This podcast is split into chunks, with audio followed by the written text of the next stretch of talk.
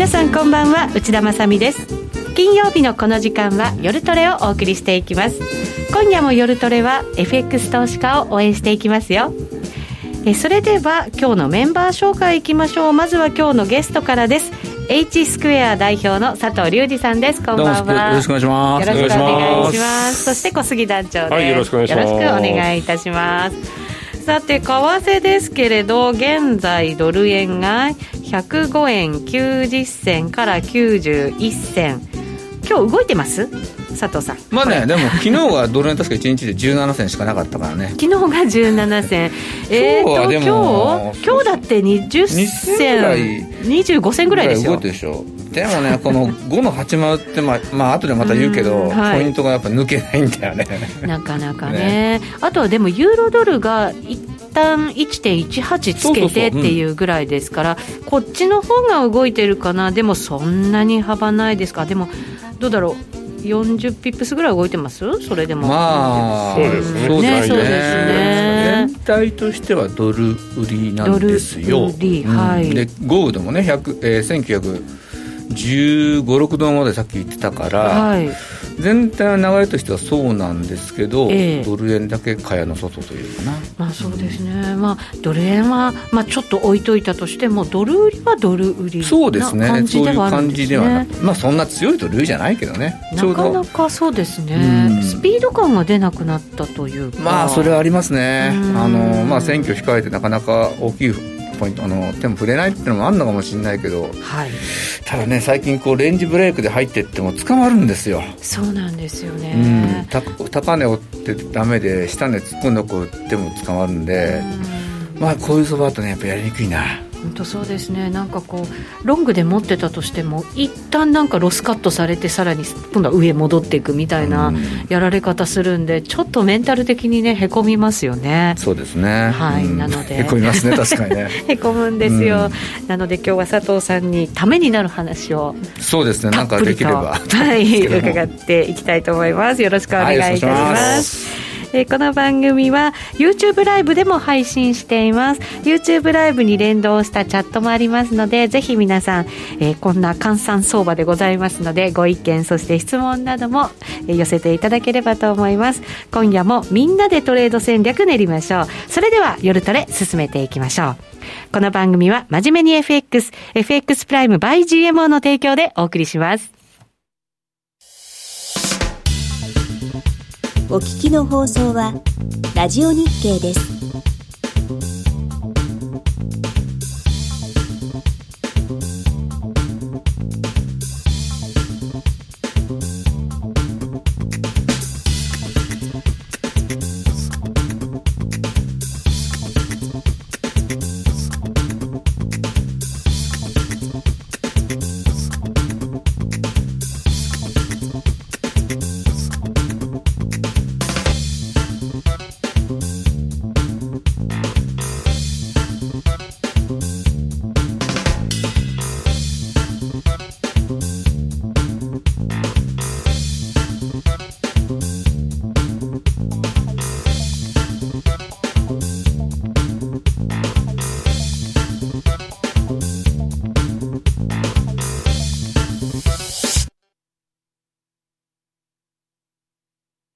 さて、今夜の夜トレは、えー佐藤隆二さんもゲストにお迎えしてお送りしていきます。どうぞよろしくお願いいたします。よろしくお願いしまえっ、と、チャコティさんがチャットに入れてくれましたね。カナダの失業率が発表されそうて、ですね予想が9.7%だったものが、結果が9.0%ということで、団長、ちょっとカナダ動いてますうん上がってますねカナダ円は上がっててカナダが買われてるっていうなるほど、ことですねまあ、これを交換してっていうことなんですかね。なかなか材料もない中、今日はコメントに動かないねとか、いろいろね、皆さんも入れてくださってますけれど、あカナダ、上やって、うんはい、あー錬金クラブさんも入れてくれましそうたなんね、ですね皆さん、やっぱりしっかり見てらっしゃるっていう感じですね、やっぱり材料が大統領選挙までなかなか大きなものがないっていう感じなんですかね、佐藤さ ん。まあ材料は出てるんですよ材料は出てるけ ど、 うん、トランプさんがね、コーナーになってみたり、ああ のあれはちょっと動きましたね動。きましたね、うんそれで、あの追加の財政支出がね、もう民主党とは交渉しないぞと、大統領選で言ってみたいね、はい。まあ、そういううん材料っていうか、なんていうの かな、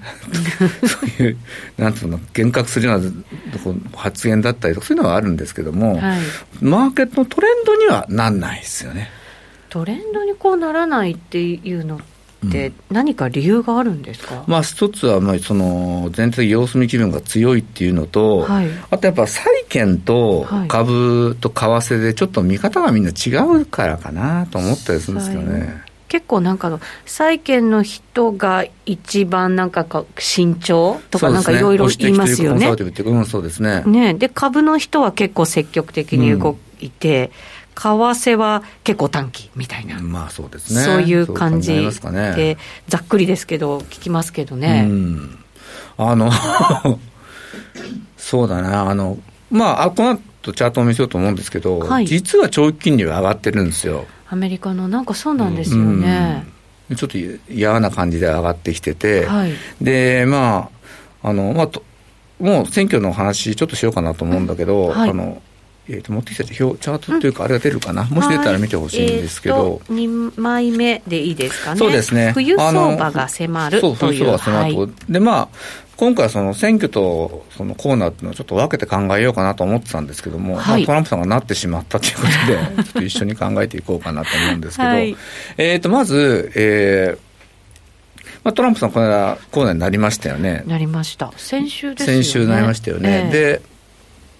しかもでも3日ぐらいでもう帰ってきたと。はい、大丈夫なのか強いですなよねそうねこれで、あ本の当、かかっちゃったのかなって思いましたよねうんそれで、ディジネロンって、これがあのコーナー抗体確定療法、まあ、わわ抗体の方なんですけど、はいこれを非常によく使ったらしくて、まあ、会のツイッターにも何回も書いてありましたよね、これ無料で配布ディすジる。ネロンうんっていうこうあの抗体なんですけども、これが、はでも、確か年間300万本しかできないのかな。 300万うん、じゃあじゃあ三三十そう三30 30万だ。 30万できなくて、でも全然その、無料で渡すにしても足んない量なんですよ。ほんで、これってあの、抗体治療って、がんとかでよくうん知ってるかもしれないんですけど、各その人に合わせて作ったりして、で、その、細菌だけを直接攻撃するようなうん形のやつななんんかでテーラーメイド的そうでなすなんか感じのあれですよねでも、こういうのが出てくるってことになってくると、まあ、富裕層を中心に、じゃあコうんロナって別に、1週間も、だと3日もそれで出てこれんのと。うん徐々にこう変わっメンテリティが変わってくるんで、はいそろそろアフターコーナーのことも考え始めてないといけないのかなっていうのが、うんまず1点と、はいあと、本当だったら3日でトランプさん出てきたわけですよ、うんあの復帰してきて、いやすごいなと、やっぱ強い大統領だなと、うんなるはずだったのに、その後のフロリダ州の、あの世論調査を見ると、民主党寄りだったんですよね、なんか増えてたと。へーこれフロリダってスイングステートって言って、どっちかよく分かんないですよね、うんあのアメリカの大統領選挙で代表選というのはカリフォルニア、はいえーニューヨーク、テキサス、フロリダ、この4つなんですけども、カリフォルニアとニューヨークはほぼほぼ民主党です、でうんうんうんテキサスもたまに民主党なんか大体共和党、はいあそこは。このフロリダがどっちに行くかっていうのが非常に重要で、あの2002年だったかな、ゴアさんの時の選挙を思い出していけば分かると思うんですけど、最後まで揉めたのがフロリダで、ここで最高裁の裁判で、まあ、あのブシさん勝ったようななったんですけど、うんやっぱフロリダを取った政党が、てかあの候補者が勝ちやすいんですよね、各党でここが 民主党の人が増えてるなってくると、結構バイデンさん、やっぱ有利になってきたのかなと。あの日本じゃバイデンさん、すごい有利って出てるけど、でも実際、アメリカとそうでもないっていう報道もあったりしてそうなて、んですでもまあ支持率結構また開いてきましたもそうんねそうそう、ううんんでそれコーナーとどうなのかなってすごい注目してみたんだけどやっぱりその民主党、まあ、バイデンさんの範囲が広がってきたっていうのがちょっとこれはトランプさんにとっては不意ななってきたのかなと、うんでそれを表すように最近のその長期金の上昇っていうのも、まあ、それに民主党勝つんじゃないのという話になってきてるんじゃないですそかのね。民主党が勝つからあの金利が上がるっていうのはどういう意味合いなんえでっすか、と、まず、ええまあ、大統領選というよりも今回上院議員の改選があるんですよ。うんはいで、これが、あの、どうも民主党が勝ちそうだと。そうすると、下院議員はこの間の選挙で民主党が勝ってて、でもしバイデンさん勝つと、トリプルブルーって言って、全部うん民主党になるんで、あの、次の復興予算が組みおそらく容易に組めて、大型のあの財政出動ができると。なるほど。そうすると、経済が回るんで、株も上がってくるでしょうと。そうすると短期金利は下げられてるけど、長期に関して言うと売られますよ。うんで、イールド株が立ち上がってくるっていうことなんですよね。はい。これ、もしトランプさんがなってなると、大統領だけ共和党で、まあ、うまく上院共共和党取れればいいですけど、ここが民主になってしまうと、大統領共和党、議会は民主党になってくると、もうほとんど法案通んなくなるので、うんうん大型のその財政出動はできない。はうんうんい。うんうんっていうことになってくるから、あの単価、あの長期の方の金利もやっぱ買われちゃうんですよね、別なるほにど何にもできないんじゃない、せ結局トランプさんになっても何にもできないんじゃないってことになってくるんでね、なるほど。そうするとバイデンさんになって上院も民主党になるとなると、それが一番アメリカにとって一番いい。短期的に対策ができる劇薬ができるんですよ、うんうんだから債券がまあ金利が上がってうん株も上がってっていうこと今はそういなんうとでころなすんですねよ。ね。ただこれしばらくするとね、ねあのトリプルブルド全部が同じっていうのは、ちょっと政策が偏んじゃないのっていう懸念が出てくるんで、えあーこれがあの、なんていうのかな、まあ、ハネムーンっていう大統領就任点から4ヶ月ぐらいはまあいいんだけど、その後は下がる傾向がある。あの特に民主党とかバイデンさんはいずれは増税そをっうてそうそういううんあのあれですよだねからそっちにこの懸念が今度あの投資家の目が行った時は株価ってのは良くなくなる下がってくると思いますねなるほどなるほどそうかそうすると足元本当にえっ、と今はいいけど、まあ、うんこれからその大統領そ選うそう終わった直後はいいけれども未来はどうなのっていうところにここは、うんうんちょっと疑問符がつくかな、そうですねそれはだから視点がそっちに移ってきた時がまた相場が変わる変わる、うん転と思いま換す点にねなるでまあ民主党となってくるとあの反トラスト法の話も出てくるでしょうから、うん要するに今度今まで相場を引っ張ってきたアマゾンだとかそういうファングといわれる、うんあそこが解体されるかもしれないよねってなってくるとあのまあセクターローテーションじゃないけども今まで解体の辺から今の今度はバリュー株って言われてるところにお金が動く可能性は十分あるんじゃないですかね。なるほどそうなった時に株式ってやっぱり今みたいな勢いここまで上がってきた勢いっていうのはなかなか考えにくくなるっていうことなんですかね、まあそうでしょうね、あのーあのなかなかなんていうのかな、今、バリュー株って、あの例えばジョンソンジョンソンとか、そういうコロナに対しての薬とか、そういう、なんて言ったらいいのかな、すごい強いなんか武器というか、そういう銘柄はいいんだけど、はいじゃあ GE だとか、まあ、GM フォード、まあ、燃料電池とかやっあの次の世代の自動車作ればあれなのかもしれないけど、まあ、GM これちょっとニクロンだけでこけこけちゃいましたよね、うんまあ、そういうのもあるんでなかなかちょっと上がりにくくなってくるのかな、おそらくそうなってくると例えばフィリップ・モリスとかああいう後輩と銘柄が物色対象じゃない今本当とことん売られてるような銘柄ああそうは買われるんじゃないですかねうんアルトリアとかなあの辺とかはいいのかもしれないですかね、解体とかあるんですかねまあでもね、フリップポイストだと今、えっと配当利回りが8 8.8%ぐらいつくんですよ、今考えたそんならにつくんですかあそんな今そんなつくんですかそうです、今つきます。へえだから、まあ、その辺は物色の対象にはなりやすいのかな。他は今全然金利がないね世界ですからねアメリカは結構、あ増配増配やってるじゃないですか。うんでも、50何年増配ああそうですよねそういう銘柄はね多いですよねあるんで、あありますそねういうのはこう、そのセクターローテーションということでもないのかもしれないけど、買われる時が来るのかな、まあ、仕込むのは今と今こう、バンバン戦えてる時の方がいいかもしれないですよあね、ーそういう銘柄そは。ですねあの IT の会社なんかは借金してまでも配当払うみたいな感じでしたけどそういうなんかこう昔ながらにずっと増配続けてきたとこって、そこまでではないないですからのねかもしれないですしねだからなんか借金してまでってなると結構批判も浴びたじゃないですか、だからやりにくくなったのかなと思ってはいるんですけどでも、まあ、あと金利が上がってるから、ん 今までみたいにあの安い、ほぼほぼゼロでお金を調達して自社株買いっていうのはできなくなりますよね。うんなるほどね、そっか今までできてたことができなくなるっていうう。ん、それは、まあ、アメアメリカのとか10年債とかもすごい今、イールドがこう立ち上がってきてるんですけど、うんこれが続くようだと、はい注意した方がいいなと思いますね。まだでもアメリカも金利そんなに上げたくないわけですよね、上げたくない、うん上げたくないです。うんね不動産なんかも動いてはいますから、やっぱりそういうところのね、あんまり崩したくないんであれば、うん崩そしたこくないですねもそうですよね。ね不動産絶好調ですからね絶好調ですね不動産っていうのは住宅ですか住宅それとも商業用の住宅ですね不動産あ住宅住宅がいいですよね、うん住宅いいですよね、この前でもイギリスなんかも住宅いいんですもんねそうですねイギリスも良かったですねそうですよねみんなでもこれもコロナうんでまあで考え方は変わったんでしょうね、まあそうでしょうね郊外にね郊外に行くっていうことなんでしょうね、あの財務口座はもう3倍が1位になったんですようんあのシカゴ財務庫上場してるんですけど、はい今今はねそれでもちょっと20%ぐらい落ちたんだけどそれでも財務庫の値段っていうのはあのコロナよりも高い水準にあっそてう住宅がだからいいから住宅もいいしあと家にいるからみんなあの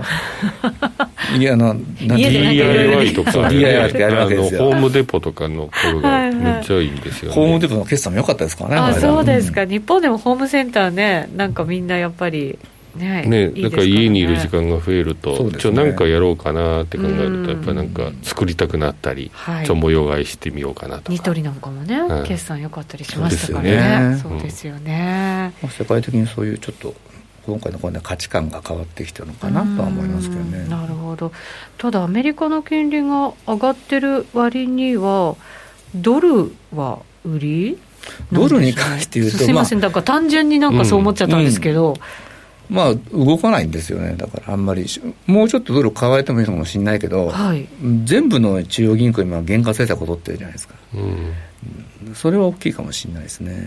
まあなんか力比べといううか、ん、で最終的にでもドルは売られ売られちゃうんだろうな基軸通貨の強みじゃないけどうんそうしたいとアメリカの財務省が望んでなんなかったことは僕はないと思ってるんでそれがでもなんかすごく不思議ですね佐藤さんからそのセリフって結構前も聞きましたけど、そうなるんですねもしアメリカがもし金利が少しずつでも上がったとしても、うんそれでも基軸通貨でそうですねなっていくんですうなっていきね。ますねでまあ前の駒組みの話かもしれないけどもだからドルがバンバン売られると困るわけでうんドルの国債はみんな持っててほしいんですよアメリカははい、でこの間のコーナーの時にああの米国債持ってたらドル融通するよっていう法律を作ってましたよねだからあーだからそのそういうことによってはあのあ例えば新興国とかが米国債とかも売売らないで代わりに金を売ったりしてとかそういうこんなもんなくあんまり出なくなったんですよねうーうんんだから米国債は買われますよねそそのことによって金利のそう急上昇を抑えるって効果も多少あるのかなと思いますけどねあーまあ、新興国にとってはちょっと深刻ですよね。そうですね、あのうんドル建ての債券っても多いですからね、うんドルがやっぱりもなんかなんていうのかな自分のところで調達できなくなると、デフォルトって話になってくるので、うんはい、まあ、そういう意味じゃあの、新興国はそのドルのドル建ての債券を手放すってことはしにくくなりましたよね、だからそういうふうにねアメリカってこうルールをいろいろつくうまく作ってくるわけはい、あの、それはね、やっぱりうまいなと思いますよね。今、対新興国に対してドルは強いし、主要国に対してはドルは弱くなってるっていう、それもそこもはっきり出てますようね。ん確かにそうですね。トリプリーラとかね、結構下がってきちゃって。ね、2週間前急落したりとかうんね、しそうてな。んですようんね。あれもでもなかなかやっぱりコロナで見ていったとしてもやっぱ新興国ちょっと厳しいのまだ続いてるっていう状況ではあるわけですよね。そうですねうんなかなかねその辺も改善してこないと通貨としてはなんか厳しいぞ厳しいでしょうねといううんんさっきあの金のチャートも出てあそうまでしすたけねちどょっともうは一い度出していただけますそうでかすねねそうしたら金がねちょっと伸び悩んでるはい感じですよね、ちょっと調整ですかねこれね。そうですねでもええ1850度ってなかなか割れなくて、ええ今せ、えー、とこのチャートはちょっと昨日作ったからそれ以降今1915ドルまで上がってきたのかな、で底堅いなってイメージかなあ底堅いっていう感じなんですか。うんであと一つはまあ2000ドル超えて一相場終わってるんでねうーんで今だからちょっとそその物色の対象になってないのかなっていう感じはしますねうんでもまたこれでなんていうのかなそのローテーションが終わってきて時にまたお金戻ってくるかなと思いますねうん金に戻ってくる、うんだから明らかになるのはこの10年債の上昇10年債が上がってるか金下がってそこその側面もあるんでだあかあまあそうですよね、らどのぐらいまで来るかなとかですよね、うんこれやっぱりドルがでも下がっていくっていう傾向になると、また金って、それのなんかこう、代替というか、そういう意味合いってうんもちろんあるじゃないですか。もちろんあるんですねそのもっと言っちゃうと、えユーロもみんな自分の通貨安くしてるわけじゃないですか。そうですね。そうすると、はい、結局どの通貨を持つんじゃなくて金とかの方が実物がいいんじゃないっていう結論になっちゃうと思うんですよ。結局、どの通貨もなんかこう、まあ、下がっていく、まず、うんまあ、暴落するかもしれないっていうそですね危機感がある中での金っていう選択になるわけですよ金にねは。そのまあ、唯一ってことはないかもしれないけど、換金性は高いじゃないですか、うんすぐ現金化できるっていうのは、やっぱ持ってた安心ですよね。あー自国通貨をこう守るために持ってたりとかするっていうこともあるんですかね、あのって金はだから中央銀行にも買ってますよね。そうですようんね、そういう意味合いで中央銀行も動いてるのかそうですなねなんて思いながらいたんですけど、ロシアとかもすごいですよね。要するにロシアとかってもう貿易がまあアメリカに結構遮断されてて、じゃあどうするか。あのルーブルが不安定になると、そのために金を持つっていうのは、いうんうんすごい分かりやすい行動ですよね。うーんそうですね、えーチョコ T さんが外に向けて景気いい話にアメリカがならないと新興国は辛いよねそうですねっていうあのはい、 確かにアメリカは自分の国が豊かにならないと、そえのえ外国に投資しようとはなかなかね、うんですね思わないですよね。うん、うん確かにそうですね。今こそさんかな、えーどの国も債券のデフォルトはきついと。そうですね、うんはい。あの IMF とかに入られたらね、結構大変な思いをするのは皆さんあの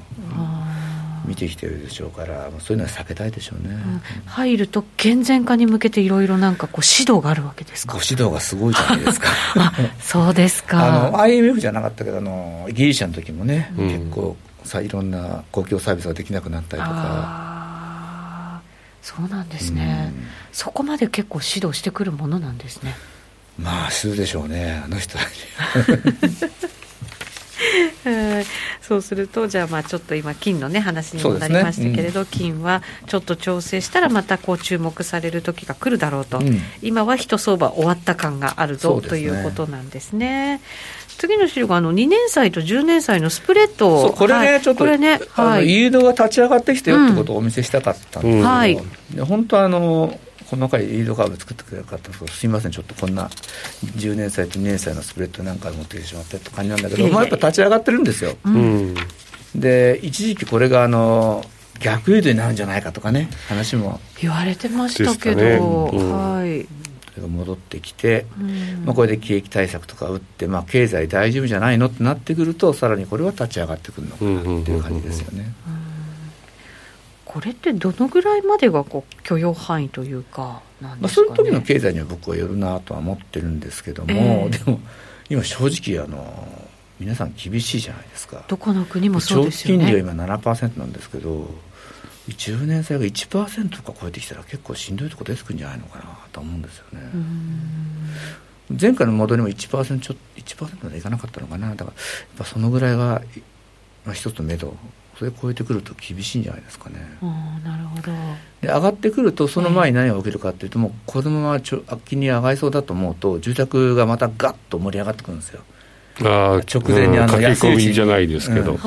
あ、うんなるほど。うんうんだからそういう動きを見見てこれたらええちょっと注意した方がいいかもしれないですね、ああ、なるほどね。だそこがだから最後のぐっと上がるそうですとねころってことですうんかね。まあただなんとかあの FRB は10年債の金利を抑えたいと思いますよねうん、買ってくるとは思うんですけどねうん、うんそうですね。それはやっぱりやらないとなかなか経済がちょっと今度苦しくなってくるっていうことになりますよね。うん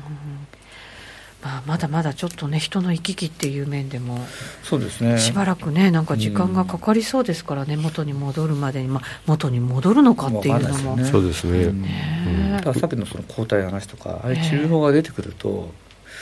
まあ、アメリカ人ヨーロッパ人特になんていうんですかねガーッとこう遊ぶ時ってちょっとねいらっしゃるじゃないですかうんですね。あそれはちょっとそうなった時一時的になんていうのかな今まで全然耳くもされなかった、まあ、例えばレストランとかの銘柄だったり航空銘柄とか、うんうんうんはい小売り小売りもそのアマゾンとかそういうネットじゃなくて、うん本当にあのフェイスフェイスでやるようなそういうとこってのが株は上がってくるかなとは思ってますけどあー見ね直しがいみたいなね、うんあとは移動手段のそうですね、はい、飛行機だったりとかそうですよね電車だったりとかってことですかね、まあ、結局皆さん動けないのはやっぱコロナになったら怖いっていうのがあるからそんの罹患率はそんなに高くないのかもしれないけど動けないじゃないですか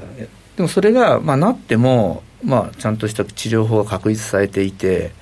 まああ、一定期間があればこう治ってちゃんと元になるっていうのが分かれば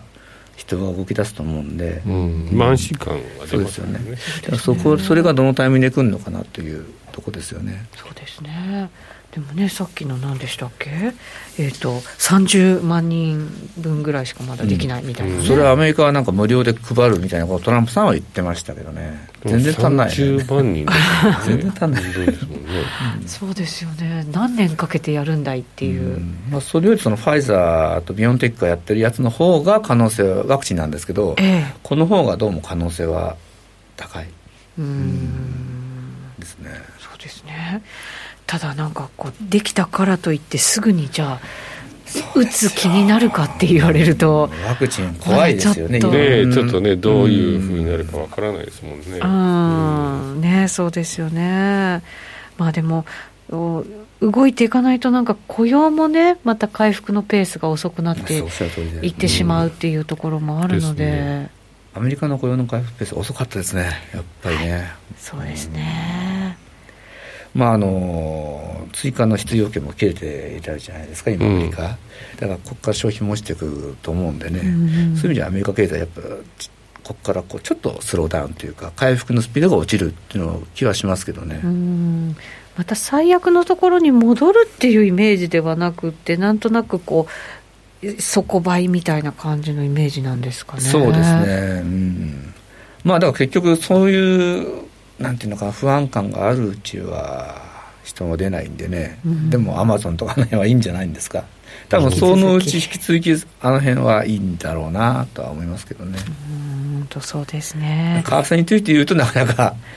どっちつかずの状況、うんドルはやっぱり買いづらい。買いづらい状況は続くでしょうね、ユーロも買いづらい。まあどっちかって言ったらでもユーロの方が上がりやすいのかな、うんえそれはなんでですか。あのーちょっとこのこの間い1.20行った時に、はいララガードさんが随分あのちょっとこのユーロ高が回復の足を引っ張ってみたいなことをおっしゃってたんですうけど、ん、あの水準で言うっていうのはちょっと僕にとって意外だったし早すぎる。早す、うん、うん、あの、もチャート見てもらえばいいんですけど、そんなになんていうのかな、昔に比べたらすごい高いわけでもなんでもないわけですよ。うんですね。で逆に言うと、それを怖がるっていうことは、もっと高値に行くと思ってるってことだと思うんですよね、ああそれをもうその前に抑えたいっていう。抑えたい、うんうんで、ほっとくともっと行くんだろうなと、ECB の方々は踏んでんじゃないのかあなあ。言ってもおかしくないっていうことですか。そうですねそれは緩和のその量みたいなところとも経済のおところ金の動きですよね。ううんんまあドルの受け皿はユーロしかないですからね。そういうことなんですよねあ。ー規模的に、まあで1.18超えてきてますよ。そうなんですよ、私も今そ見うてですて、よねうんえっ、と今日の高値近辺ですね直近高値冷やしでも抜けてきてるので、 そうなんですよね、あの5ドルドルなんかも結構キュッと今上がってきてるのそうでなんですねだから全般今ドル売売りですね売りがちょっとだけこうこの時間になって強まってきてるのかなってあーいう感じもするんですけどおーどうなんでしょうね0.7211ですか。あ、いいとこまで行きましたね。そうなんですこれよ直近のね、高値2回止められてるのは丸8ぐらい止められてて、ええこ抜けましたよね抜けましたね抜けたんですよこ、ね、うん、そうすると僕のこと入ったなって言っちゃおうかいちゃうか な。あそうなんですねええっと逆差しお王子でしょか。ああなるほど逆差しで王子買うってすごいですね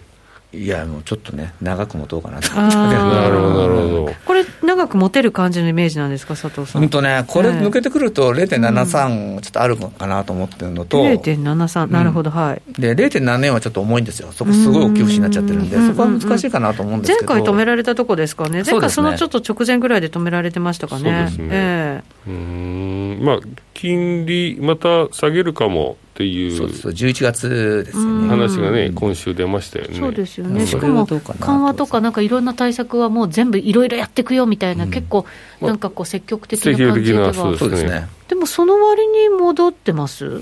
戻ってますね、まあ、ぜ 全体的にドルが売られてるっていうのが一つそうと、ですねああ、そっかそっうんか、うんあと、王子についても、前も言ったかもしれないですけど、ええ鉄鉱石がね、うんあの結構、中国との貿易で出てるんで、はい、あのなんだかんだで大地需要ありますよ、金も多分来年、大地が世界最大の産あの産金国になるはずなんで、うん、大地の需要っていうのはあるんじゃないかな。あーなんかあの中国のその大型連休中の映像なんか見るとものすごいパワーですもんねやっぱりね普通に何もなかったかのように動いてますよね。いや大丈夫かいなっそうですねあれそうて思いましたねうん。でもあれでもし本当に経済回っちゃってるとするならば、銅の値段が今、あの、コロナ前の数字も全然超えてるんですけども、それも納得いくんですよね。ううんん結局外に行けないから国内でっていうねですね。国内すごいパワーだなっていうでね、あれでね、そうそうなんですよね。 すごいですよなね内需までしっかりしてきたらな、ないんてちやーょっと、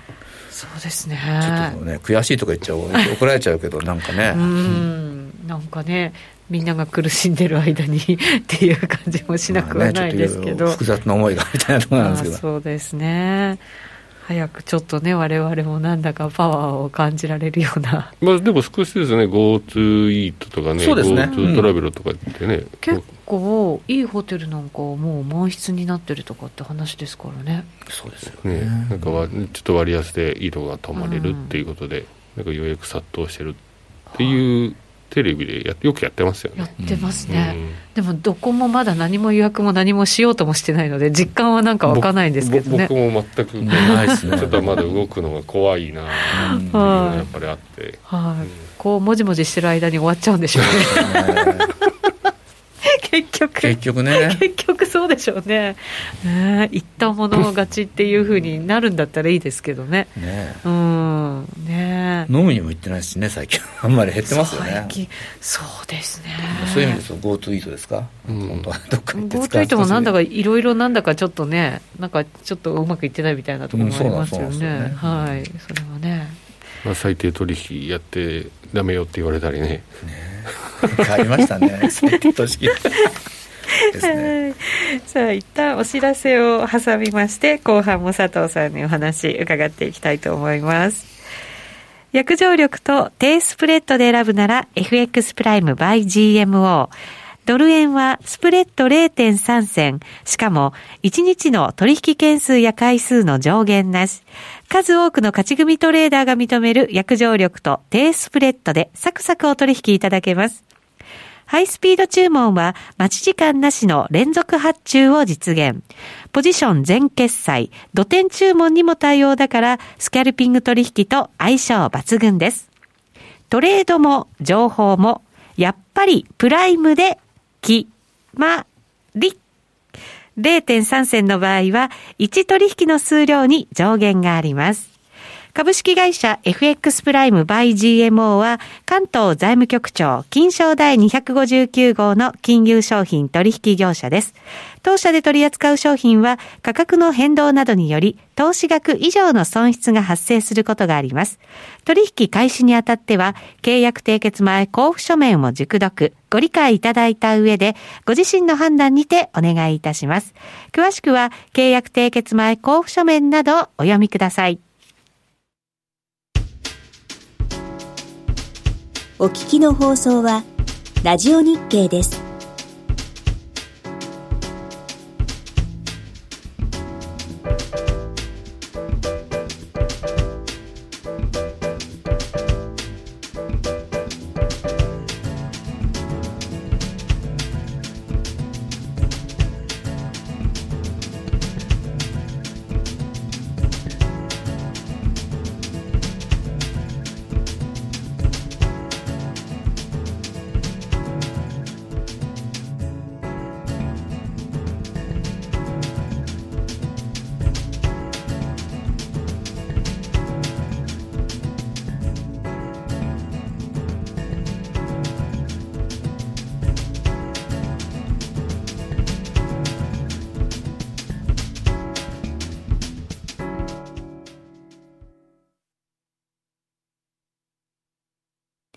さて今夜は佐藤隆二さんにお話を伺っています小杉さん CM が話題ですねなんかね新しい内 CM、田さんもカヌーさんも可愛く決まりっておっしゃっていただけるのでなんか聞いてるこちらもねなんかねなんか恥ずかしくなりますそわそわしちゃ ったのドキドキしちゃうよ本当にこれちゃんと指示書いてあるんですよ決まりとあの一言ずつ切って読んでくださいというね指示が あって最初明確な指示そいういでですすよ、ね明確な指示が入ってます。先々週初めて読んだ時にちょっとね、ちょっと照れ て。その瞬間に、決まりって言った瞬間に小杉さんと目があったんですよ。それがね、なんかもうどうしようかと思って、多分顔が赤くなってたと思うんですよ。はい。よしよしと思って、 やってるやってるって言ってそうなんです今頃ウッチー笑ってるねっていうね CM 中にコメントを入れてくださって、うんさすがねもうよくわかっていらっしゃるわかってらっしゃる笑ってましたよ、うん爆はい笑してましたねねえ、ほんと今度エコー入れてみようかとかいろいろねそうですねなんかそんな話をしておりましたが、はい、誰だ細かい演出してるのっていう誰の趣味だって小杉団長だと思いますけどねはい、はい、まあその話は置いておいて、えー相場の話いきましょうかそうですねはいえっ、とどこまで行きましたっけ どこまで行きましたっけって そうですね CM で全部飛んじゃ CM った取けりましたねまあドル円かなんかあの辺かドらルで円すかでねいき今ますチャート行きましょうかチャート見ましょうかちょっとねチャート見ながら分析していきましょうかねドル円の長めのところからじゃあいきますそうしましょうかね週足ご用意くださいましたよはいもうなんかね、はいなんかこんだけ動き悪いと ドル円も今あれなんですね5円の83とか82が来てるんで、ええ80っていうのが確か今週水曜日かなんかの、うんあるんですけども、はい抜けてくると面白いかもしれないですね今が105円84銭85銭あたりですねこれもでも下がらなくなってる感じはするんですけどねどうなんでしょうねどっちもどっちなんあでどすよねっちもどっちうん上がらないし下がらないしクロスがクロス円が強くなっちゃうとねクロス円今ユーロ円が125円で入ってきてるんで入ってきてます抜ねけてますよねだから、ユーロ円、そうですね、チャート的にもなんかぐんと上がってきてそうるですね感じがあるんですそうね。なってくるとドル円は下がりにくいんだけど、うんまあちょっとたまにはドル円の下がるのを見てみた いなと個人的には。個人的うには。ん、上もね、これ、まあ、ちょっとな、うんこれ、週足のチャート見ると、緩やかに下がってるの、なんとなくわかります。わかります。うんはい、わだりかまらす、こう長期のトレンドとしては、下方向じゃないのかなとうん思まあそうですよねうんなんかこうやって見ると、こう、年初とか、もちろんコロナの時とか、大きく動いたじゃないですか、それもなんだかノイズに見えてきますね、なんとなく ね、こう長いので見てると、まあね結局、何があっても、ちょっとずつちょっとずつ下に向かってるっていう、うんそうですね、ええあのまあ、金融政策の面で言っちゃうと、日銀はもう結構手を出し尽くして後であって、はいでそこから後に FRB がやってきてるんで、まあ、こうどうしてもこういう形にはなりやすいですよね。うんこういう形になるんだったらね、もうとっとと売っとけばよかったいってや、思スいワますけップど取られるから、なかな早かね。く教えてよみたいそなうねか、あのそうそうそうそう、うん、確かにまあそうですね、スワップ取れる取られるから、なかなかずっと売っていにくかったっていうのはね、うんありますけどねやっぱ日々の動きはそんないい方じゃないので、やはり今年皆さん、ポンドとか、こう、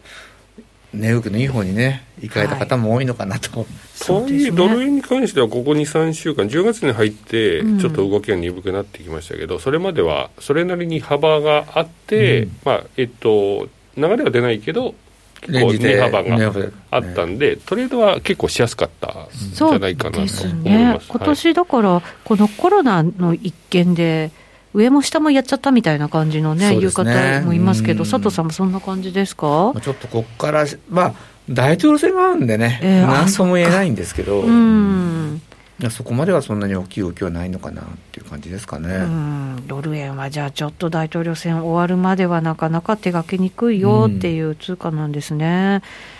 まあ、まあ、それちょっとみんなそうなんですけどね。ただぜユーロとかユーロ円とかポンドとか5ドルか全部上がってきてるか らそうですね。またちょっと違うフェーズに入ってうん全体的には僕はやっぱりドル売りになってきてると思いますけどね。うんねちょうど今日ね、その、うん今おっしゃったユーロが1.18を抜けてきたこととか、OG ドルが0.72を抜けてきたっていうのは、結構大きいのかなと。このタイミングで抜けてくると僕も正直思ってなかったんで、うんちょっとこれで上振れしやすいかなと思いますね。もっとユーロ押すのかと思って思ってましたそうですね、もうちょっとまたレンジに戻されちゃうのかなって僕も思ってたんですけど、うん意外や意外意外や意外そんなことはないやっぱドル売りが強いっていうことなんまであすかそうね,、でしょうねあ、の前回の大統領選挙の時っていうのは、ドル円を見ていて、ドルがガーッと買われたわけじゃないですか、はい、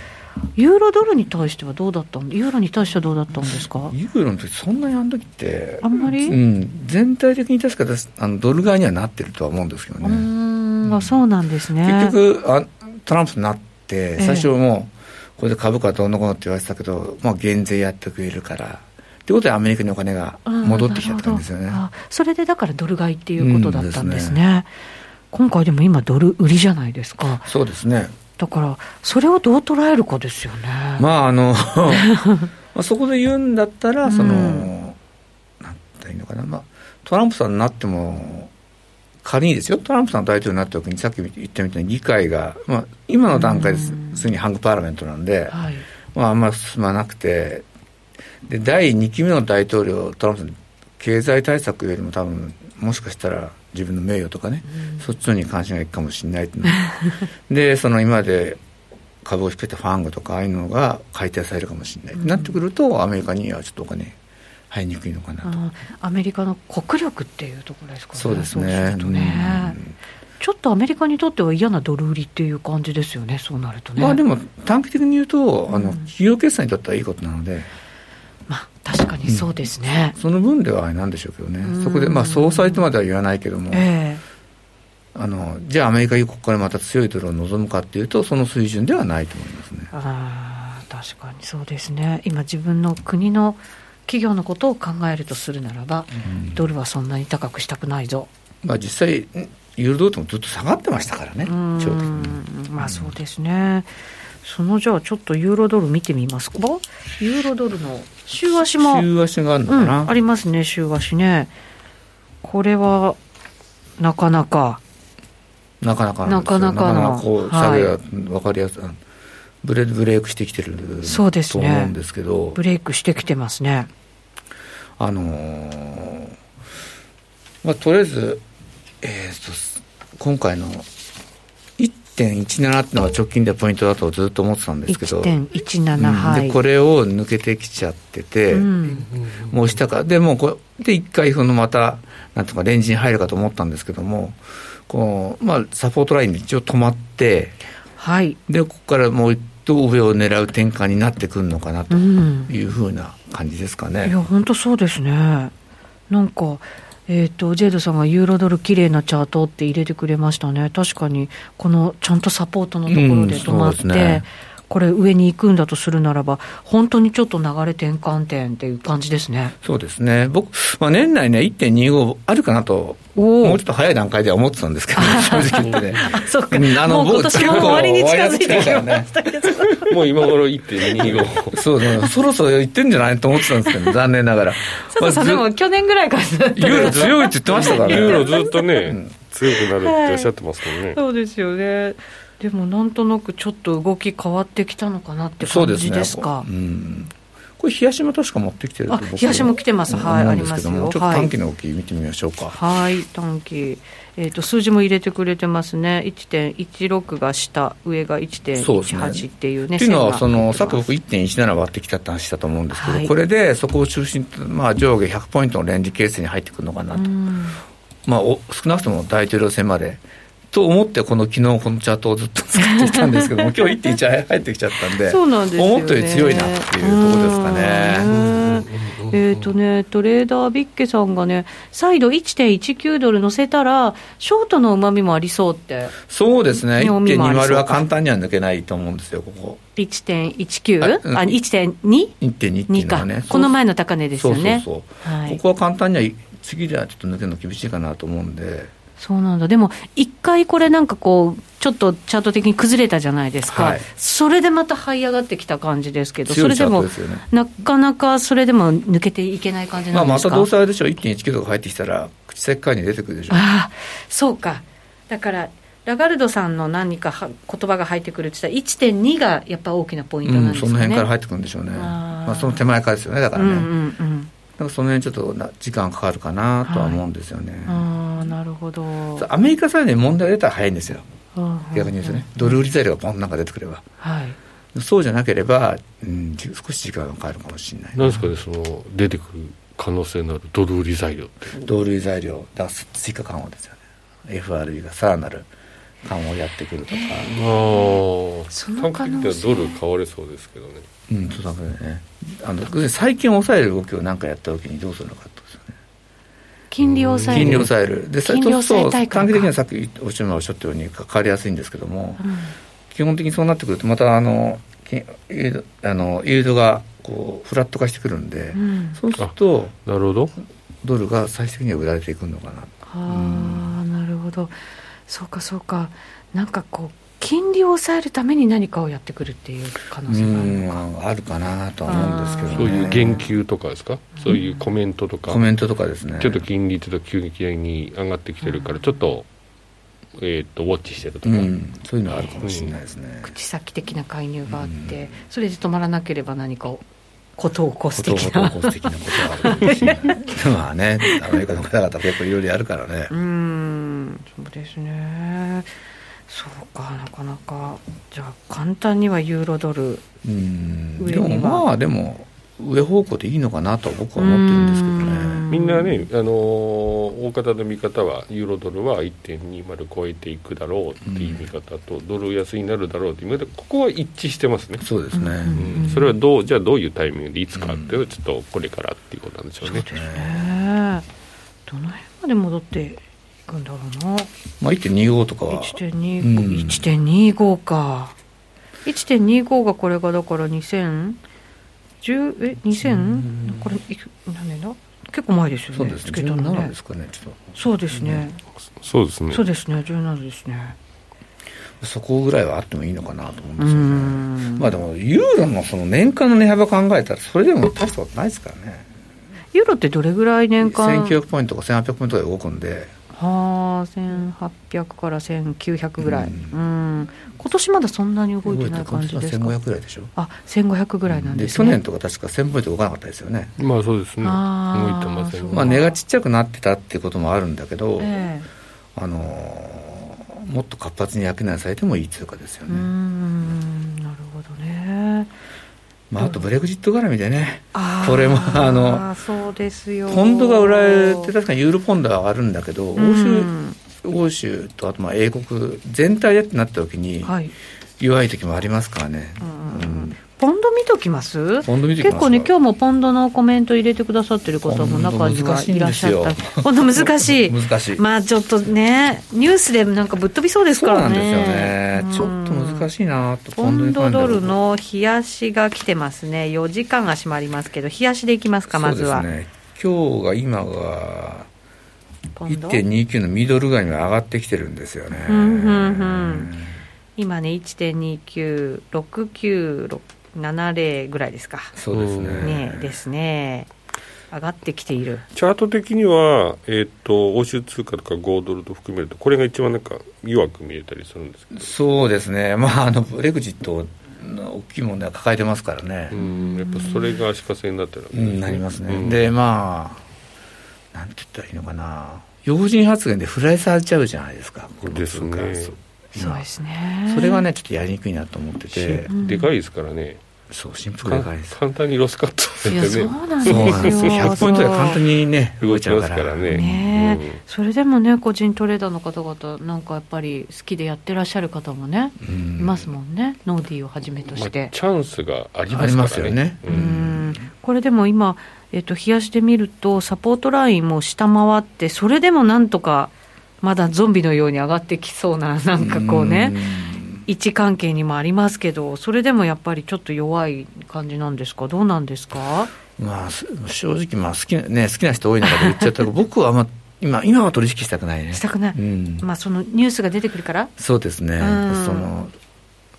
そうですよね。だから、さっきおっしゃられたように、一日で、一日というか、す数時間、いや、数十分で100ポイントがやられちゃうと、動きますもんねストップハンティングみたいになっちゃったりして、怖いですね怖いんすようん怖いですねあのレモンさんかなレモンウェブさんトレンドライン使うんですねってきましたまあ佐藤さん今日は結構トレンドラインシンプルに引きますよねそうですね。ううんん。他もなんか使ってたりするんですかまああの、一目とかも見ますけどね。おーあと、まあ、移動平均を3本ぐらい外せますね、僕。おー佐藤さんにそういうテクニカルな話ってあんま聞いたことなかったですね。そうですねねうん意、外に、確かに、ええうん移動平均いくつ出してるんですか移動す、あ、何 ?3 本のそう、その3本のやつって5、こ20、40かな。う、5、20、40。うーん。 5040これじゃもう定番で入れてて、そうそうまあ、それをデフォルトにしはしてます、デフォルトに。うへんえ、もう昔から。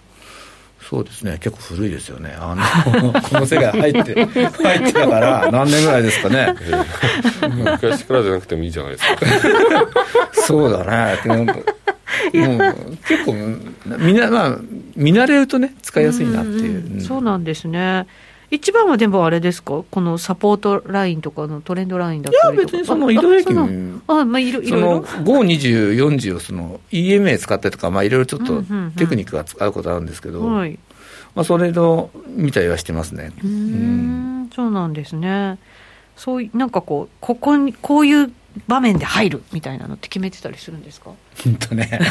図がないとちょっとやりにくいんであ図がないやりにくいけどこう今度ちょっとまあ、これぐらいなこんか出しまう、しょうかお、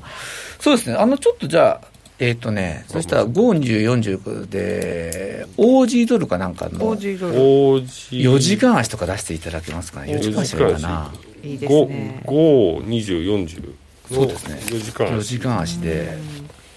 ね、コメントじゃあちょっと紹介しておきましょうかいいね。ですチかャコティさんからニュース一発で本当に変わっちゃうもんね。これポンドの話ですかね。王子ドルのはい。はい今お、出ました出しまかし。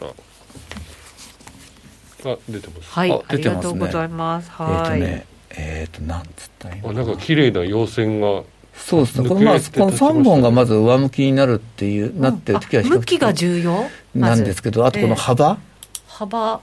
えっ、と狭く狭い方がいい狭い広方い方がいいあの広い方がいいことはいいんですけど、こう。ええこういう時そうですね下抜く時とかってあるじゃないですか下抜くか上上抜くっていうかない5日ゴール線デンがクロスとかそうそうそうそういうデこッドとクそういロスうことかはいそんで、一番、あの、はまうなと思うのは、あの、5日線がが下がってきてて、28日線、20、うん20と40が上がってる中で、はいこう接近してきた時に、こう接近しながら、プンとこう戻す時があるんですよ。プンと戻す時、うん。あのその今小杉さんが矢印あああこれ典型的なあれで、あの、うんいあのーなんていうのかな、5本の線が20と40抜いてますよね。あのブレイクしてますよね。どの辺えっ、とね、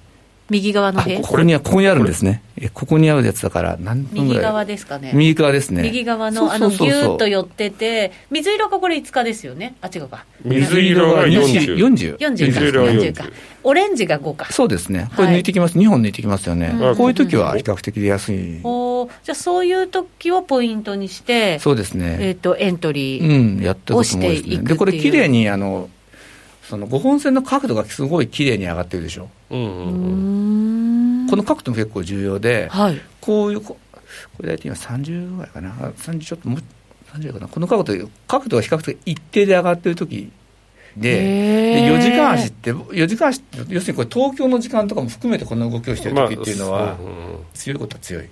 そうなんですねなるほどね30度ぐらいうん、そのぐらいかな、 分度器で測りましょそうかその角度ってあまり聞いたことなかったですね他の人うかからここのもオレンジなるのほこどの角度ですうかん、そうですね、それも結構僕は見てますね、まあ、要するに角度ってことは、どんだけスティープに上がってるか、まあそうですよね、ん流れが出てるってことですもんね、ううんあんまりスティープすぎちゃうとね、うんあの調整きちゃうんで、ボリンジャーのなるほど2シグマとか3シグマにバーン当たって落とされるうん感そうじですそうそうようね。ん、なるほどねこういうふうな感じで上がっていく時が一番いいとそうですね、はいでちょっとこれ、騙しになっちゃったな、その手前の方に、うんえっ、と、これは、えっ、と、5日の頃かな、このオレンジ色のやつと、あ、そうですね、それと、うんあの、緑色が、えっ、と、と0.70、7150ぐらいで交差してる時ってありますかね、わかるかな、どこら辺この辺これなだんですけど、あーここはいはいここれじゃないですか交差して一緒にその後上がっていったところそう上がってきますよねはいこれ、交差して一緒に上がってくるのもいいんですけど、ええできたら交差しないで、このはあポンと上がっていくときっていうのが、ト寸レ前ンドでうん、あーそなるほどのねと形っていうのも結構強いことが多くて、へえそれはいいですねで、リエントリー、一回僕その前に手締まって、じゃあ次もう一回同じような買いなら買いで続けたい時っていうのは、そういうチャート探したりとはか、あ知ってますかねえじゃあ佐藤さん、いろんな通貨ペア見て、チャートでこういうなんか移動平均線がこういう形みたいなやつもやるときがある、えっとねあるけど、ええ5ドルとかの値動きぐらいの方が穏やかなんで、やりやすい。ああなるほどね、その代わりリハーブはそんな出ないんですけど、あの、コツコツできる。コツコツできる、うんこれポンドでやっちゃうと、結構、 23倍値幅出ますもんねそうなんですよ。うん、だからなるほど 通貨として向いてるのは、お王子は向いてるかな。動き出すとやりやすいやりやすいですね。へえキウイじゃダメですかキウイもできると思うんですけど、ちょっとあんまり僕取引してないんで、ああのーもっとガチで見ないとそれはちょっとなんとも。なるほど動きねとしては5ドうルん。あとおそらくね、ユーロ王子とかも多分ね、しやすいはずなんですよ。あそうですかあの比較的トレンドが出やすい通貨あなあんで。なるほどなるほどユーロ王子うん確かにそうかもしれないですねユーロ王子えー、錬金クラブさんがテクニカル佐藤は貴重と、なかなかこういう話を佐藤さんから聞くことね、はない初ですねめてそうなんですよ、ジェイドさんも佐藤さんの珍しい話が聞けると、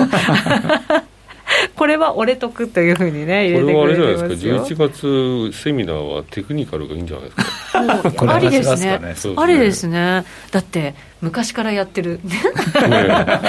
そう昔からね。昔からやっ相てる。当昔からやってますから俺もそこ、そこのチャート結構何十年見てんだろう、大したからへね。えそうか。チャコティさんが30度。鳥取砂丘の安定した角度なんだそうですよ。あ まあなあるのほどね面白い角度ってねそうなんだこうちょっとちょっと言わないといけないのが、縮尺に縮小によってずれちゃうんで、ね、そうかそれそうかはいつも必ず固定してね。なるほどそうしないこと固と。定しないとダメだ、そうそう縮めたりするとやっぱかそうですよね当然関わっちゃうんでそうかそうか自分なりのね、そういうのちゃんとたくさん見て判断していかなきゃいけないですね。なるほどいつも同じ同じそ縮尺で見ないとダメなんだそうローソク足の基本ってあの、うんタイムスケールを変えることによってこう各いろいろはい見方が変わってくるじゃないですか、必ず同じやつで見てほしいんですよそうねですねの方があのなんていうのかな騙しが自分の中での騙しが少ないっていうか、うん確なかるほどなにるほどそうですね確かなにるほどそこは注意点としそうてでねすね皆さんも気をつけていただければなと思いますそうするとじゃあ5ドルは今強いってことですかねちょっと強いですね今のねチャート見ると、うんね、へえなるほどそういうことですね今じゃあ佐藤さんチャンスで狙ってるのってこれ5ドル強盗ですねそうですかねもう狙ったというかさっきエントリーダウンしたしましたねダウンして逆差し入れといたんですそようですねちょっとユーロ もねちょっと予想外に上がってきてて、はいそうかとうんちょっと話だと5ドルは、 えー、と0.71の85ぐらいで僕手締まったんですよ一回おそうってないんうのでは、すそこねの価格帯っていうのがうん何度もやらやってるんで、うんはい抜けるのに時間かかるだろうあーとで逆差しを置いてリエントリーはそこからか,、なっていうふうに考えてちょっと番組だったんでね、うんうん入れるかなと思ってやっ、はいこういったのがなんとできてしまったというできてしまったとはいそうなんですね今ここからちょっとそわそわするんじゃないそうでですかすねなんであいつ結局ダメだったじゃんってくっついてたら言われるかもしれないしねすいませんってねえそうかそうかでもユーロはちょっと買っておきたかったなって感じですそかうですねねまあ、あんだけ自分でユーロ強いって番組で言っといてね、うん今ポジションこの時点でないのはどうなのっていいうや話もなるんいでやものすごいそこでたくさん持ってるかと思いきやいやいや、そんな、いやそんな。佐藤財閥で支えられてるのかと思いやいやいやユーロはですよ どんだけね結構小心者なんでね、すぐね、逃げちゃうんで。でもトレードってちょっと臆病なぐらいが本当はねいいんでしょうけどね怖いですからね。あーそうですよね特に川崎は24時間なんで。はいだってブレグジットやってますからどういう、ね、ニュースが入ってくるかわからないんでねそうなんですよそうですねさてそんな話をしながらそろそろお別れのお時間あそうがなんです近ねづいていきました、どうしましょう台風来てますけど延長戦ちょこっとちょこっと。ちょこっとだけやりましょうかねはい引き続きお付き合いいただければと思いますラジオの前の皆さんとはお別れとなりますこの番組は真面目に FXFX プライム by GMO の提供でお送りしました